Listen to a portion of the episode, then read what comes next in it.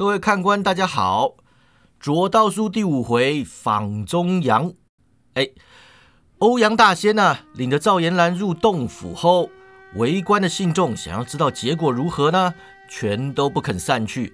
有的就聚在一起聊天呐，有的就找个清静的地方坐下。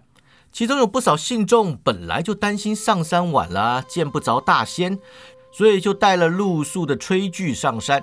这时看见天黑了呢，就开始生火做饭。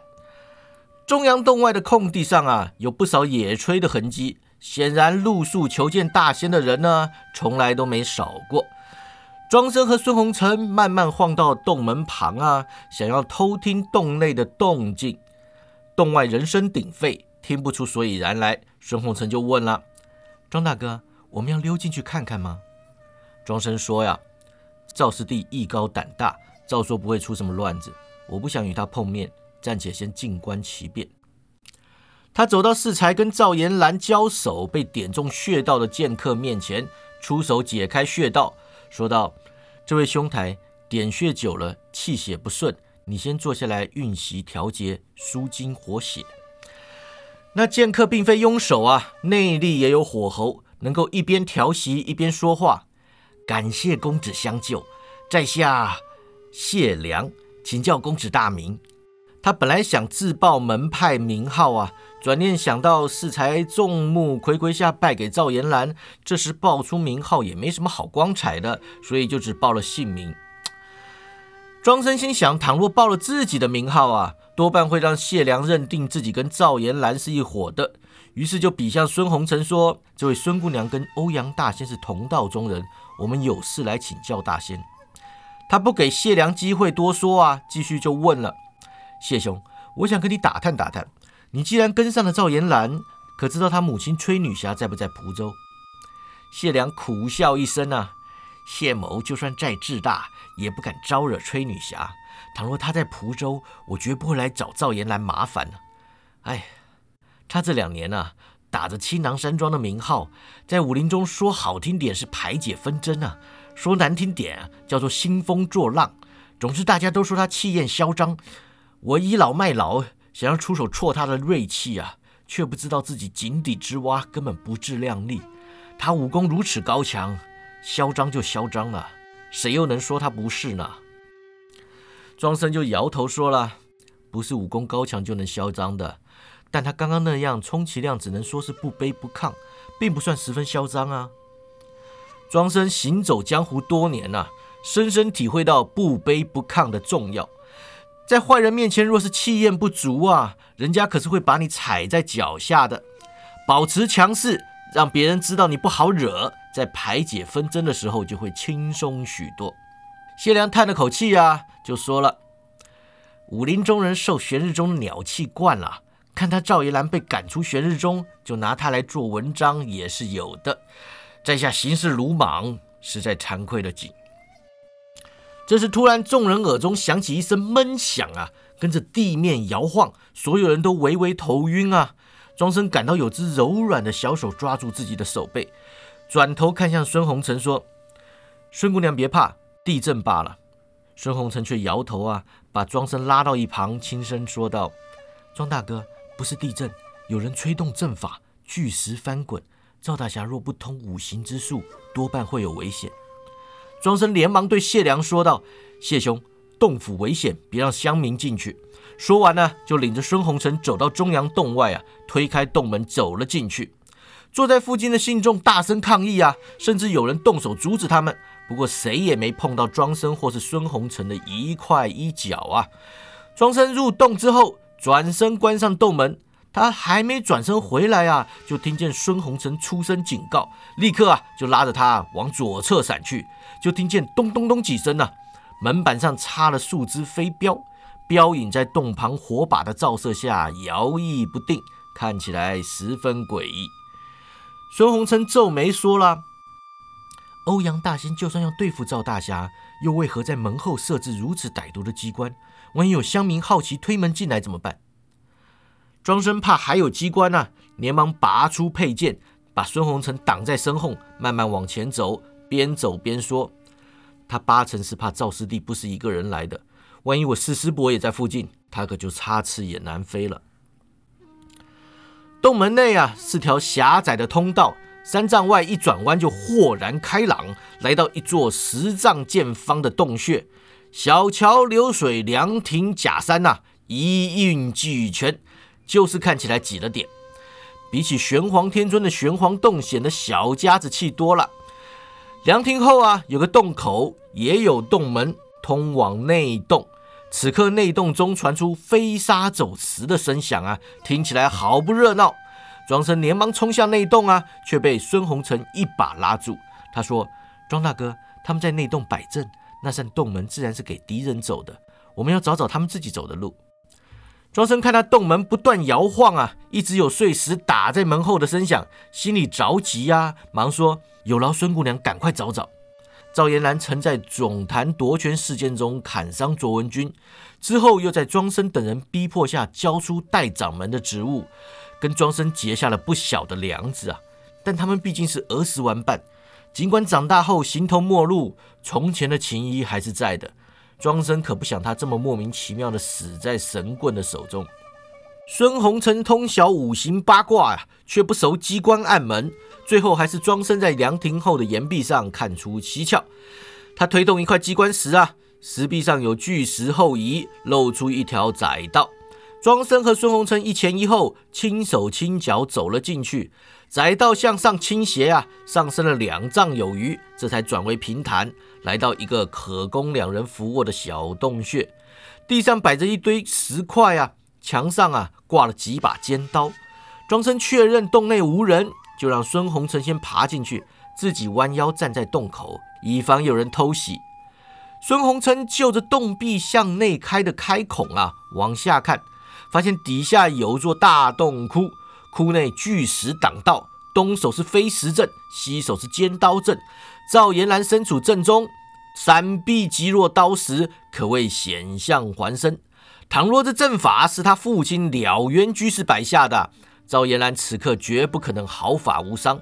幸亏那欧阳大仙道法有限呢，阵法中有许多缺陷，这才让赵延兰以高强武功支撑着。孙红尘挥手叫庄生过来看呢，他小声说话，边说边指：“庄大哥，这欧阳大仙不成才，阵法漏洞百出，八门的关主多半也不难打发。”他比向对面山壁上几个在往地下丢石头的洞口啊，显然有人躲在类似他们此刻身处的小洞中攻击赵延兰。孙红尘往上一比啊，只见洞底的岩壁上也有部分挖空，用麻布伪装岩石，有人在上面往洞窟里丢刀。孙红尘说：“庄大哥，你从左边摸过去，沿路解决丢刀石的人，我回头从正门而入，领赵大侠出阵。”庄生皱眉问道：“刀石都是人在丢的吗？奇门八阵就这样啊？”孙红尘点头啦：“阵法当然要人吹动啊，石头和尖刀不会平白无故飞起来伤人的。奇门术数是学问，不是法术啊。再说他们可不是乱丢，都有算准时间方位加以配合的，不然赵大侠也不会被打得如此手忙脚乱。你从修位打过去，依序解决生伤度景金石等位的关主。”我会慢慢带赵大侠往刀石趋缓的地方过去，少了飞石和尖刀啊，迷魂阵本身就不足为患。庄生不敢怠慢呐，沿着窄道往下一个洞穴走去。石道狭窄，弯着腰走都有困难。他快步前进，在修卫洞外啊，差点绊倒。洞里有人问啊：“谁呀？别来捣乱，忙得很呐！”庄生翻身滚入，出手点向洞内之人呐。那人书生打扮，身材肥胖，趴在洞里难以翻身，毫无抵抗的就让庄生点倒了。庄生侧头看他一眼呐，笑着就说：“哟，我倒是谁呢？原来是要考状元的秀才呀！秀才兄可忙得紧啊！说完了大仙的好处，还得回来丢石头。”胖秀才神色凶狠啊。你是什么人，竟敢破坏大仙好事？庄生把他推向一旁啊，凑到墙洞口看看下面，刚好赶上孙红尘推开洞门，步入飞石阵中。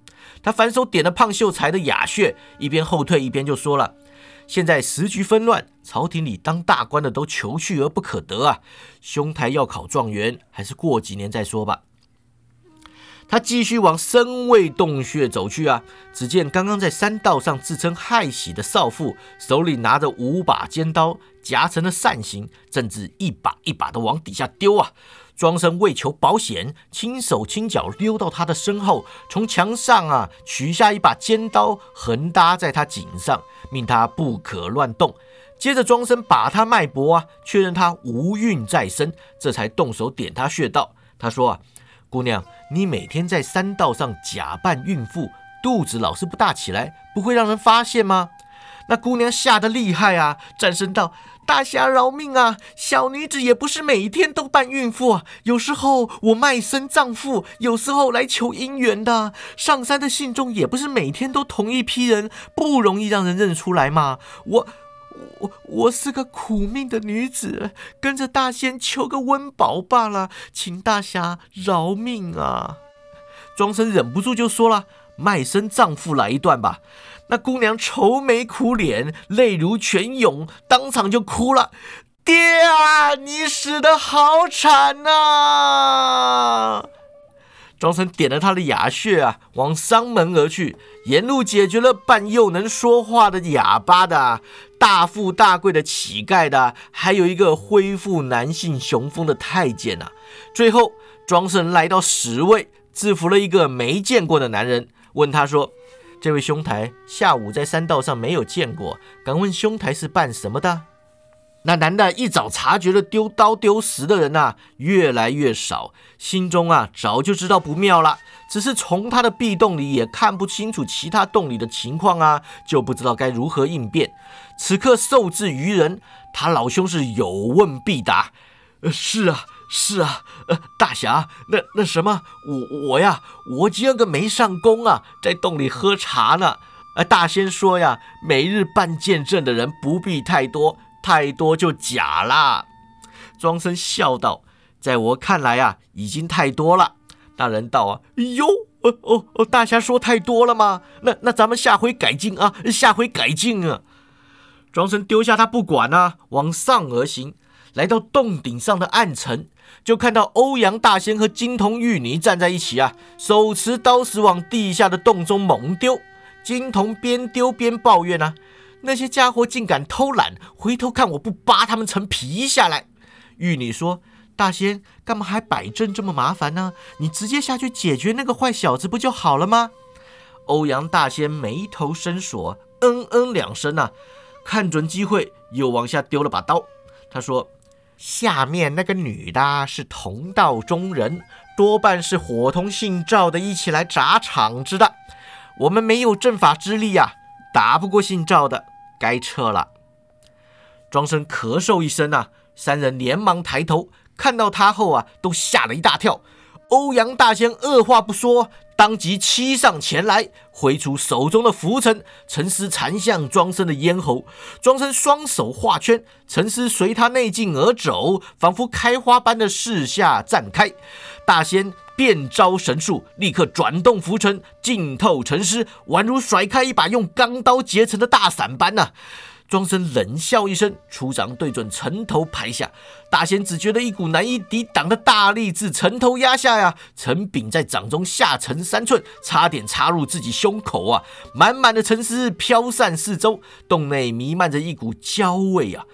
欧阳大仙往后飘出一丈，稳稳落在地上，面不改色地问。啊！阁下何人？如此不由分说偷入中阳洞中，教训本山人究竟是何居心啊？庄生就说了：“在下玄日宗庄生，听闻欧阳大仙灵验，特来请教。”他说着上前一步，金童玉女不由自主的后退一步。欧阳大仙倒也了得啊，没跟他们一起退。大仙就说了：“啊，庄大侠之名如雷贯耳。”本山人久仰了，金童玉女，这里没你们的事，先下去吧。金童玉女拔腿就跑啊！庄生手握两粒小石，弹指而出，射中两人脚上的穴道。金童玉女双双倒地，庄生就摇头说了：“刚刚金童玉女一回中阳洞就布置了这么厉害的阵法，你现在叫他们下去，又要布置什么呢？”欧阳大仙挥挥只剩下陈炳的浮尘啊，就说了。庄大侠说笑啦，不知您大驾中阳洞有何见教啊？庄生说：“你下毒害人，还假装救人，这种事情姓庄的看不下去。”欧阳大仙啧啧两声啊，庄大侠，你怎么跟他姓赵的一般见识啊？他信口开河，你就这么信啦？庄大侠是聪明人，不会相信无凭无据的指控吧？庄生笑道：“这里没有旁人，你强词夺理给谁听啊？”欧阳大仙面露微笑：“啊，本山人的意思是啊，那姓赵的不是抬举，反出玄日中，定是庄大侠的对头啊！庄大侠的对头就是本山人的对头，我们两个同仇敌忾，是自己人不打自己人。”庄生摸摸脑袋。大仙满嘴鬼话，简直胡言乱语啊！可惜了，我跟赵延兰是自己人，你才是同仇敌忾。欧阳大仙沉默片刻啊，四处想不出话说。接着，他自怀中取出一枚弹丸，往地上使劲一扔啊，炸出一阵白烟。他身形拔起，窜向岩洞，跟着就这么消失了。庄生神色赞叹呐，挥开烟雾，走到大仙消失处。抬头往上看，洞顶高约一丈，火光暗淡，瞧不真切，看起来像是实心的岩壁。庄生轻轻跃起，出手拍打岩壁啊，落地后畅快地笑道：“原来是木板和麻布。大仙的障眼法倒是一绝，我眼睁睁地看着都瞧不出破绽。”他自地上啊捡起尖刀飞石，运劲往那木板岩顶丢去，就听见哗啦啦一阵声响啊，岩顶就让他打出一个大洞来，洒落皎洁的月光啊。庄生运起轻功，窜出洞口，落在中央洞反侧的一块巨岩上，洞前空地的乡民都瞧不见他。他正在四下打量啊，身后察觉一阵劲风，知道有人偷袭。他转身跨步，一掌拍出，击落欧阳大仙的成柄啊！欧阳大仙身形飘忽，宛若残影，同时自四个方位出掌攻击庄生。庄生笑道：“好障眼法！”随即啊，连出四掌，其中三掌挥空，只有一掌对上敌掌啊！欧阳大仙身体后飘，趁势泄劲，可惜庄生的掌力太强啊，直泄到他背心撞上岩壁，喷出一大口血来。庄生迎上前去，扬起拳头，欧阳大仙当场下跪磕头认错：“呃爷爷，你饶了我吧，我不过就是混口饭吃，你又何必苦苦相逼呢？”庄生好笑道。大仙变脸真快啊！这么会儿，连爷爷都叫出口了。欧阳大仙忙磕头说：“啊，庄爷爷明鉴呐！那青囊山庄赵延兰上门找茬呀，小人已经吓得腿软了。”硬着头皮跟他周旋，也只是气他不懂奇门术数啊！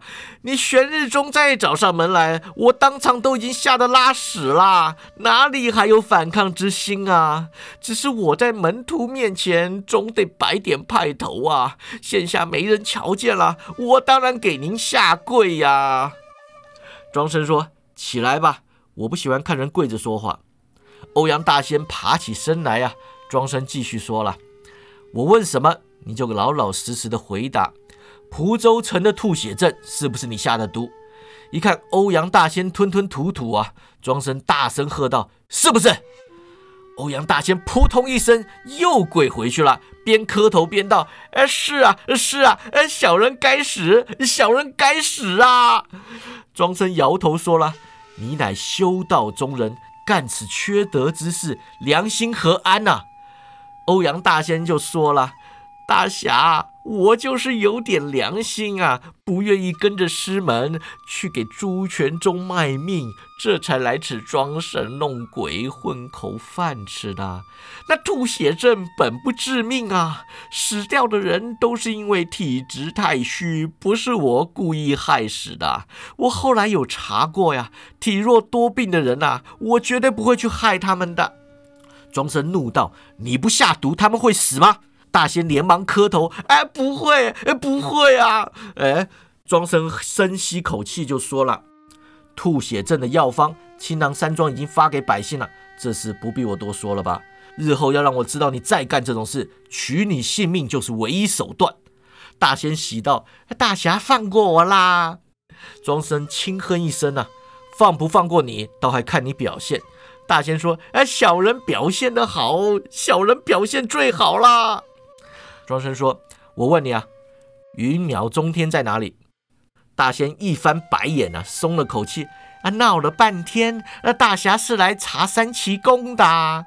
我就说嘛，我师兄他们最坏了，我早就跟他们脱离关系了。哎，不关我的事啊，在哪里？欧阳大仙爬起身来啊，拍拍膝盖上的灰尘说：“我不知道云鸟中天在哪里呀，但我知道那是山南道的一块福地。”我师兄他们呢，打算在云鸟中天外布奇门八阵，使外人不能入啊，打造名副其实的桃花源，号称啊能避战祸，专骗有钱人的钱。庄生立刻就说了：“哦，是你说骗钱的啊，所以桃园铁之事就是一场骗局了。”欧阳大仙就迟疑了。啊，这骗或不骗呢？啊，倒也难说。眼下他们没把握此事能成呢，但收起钱来可不手软。去年我师兄派人来找我，提起此事，要我先出钱助他打造云鸟中天。大侠明鉴呐，我这个人呐是靠骗钱吃饭的。举凡还没赚到钱就先叫我拿钱出来的事啊，我通常是不会干的。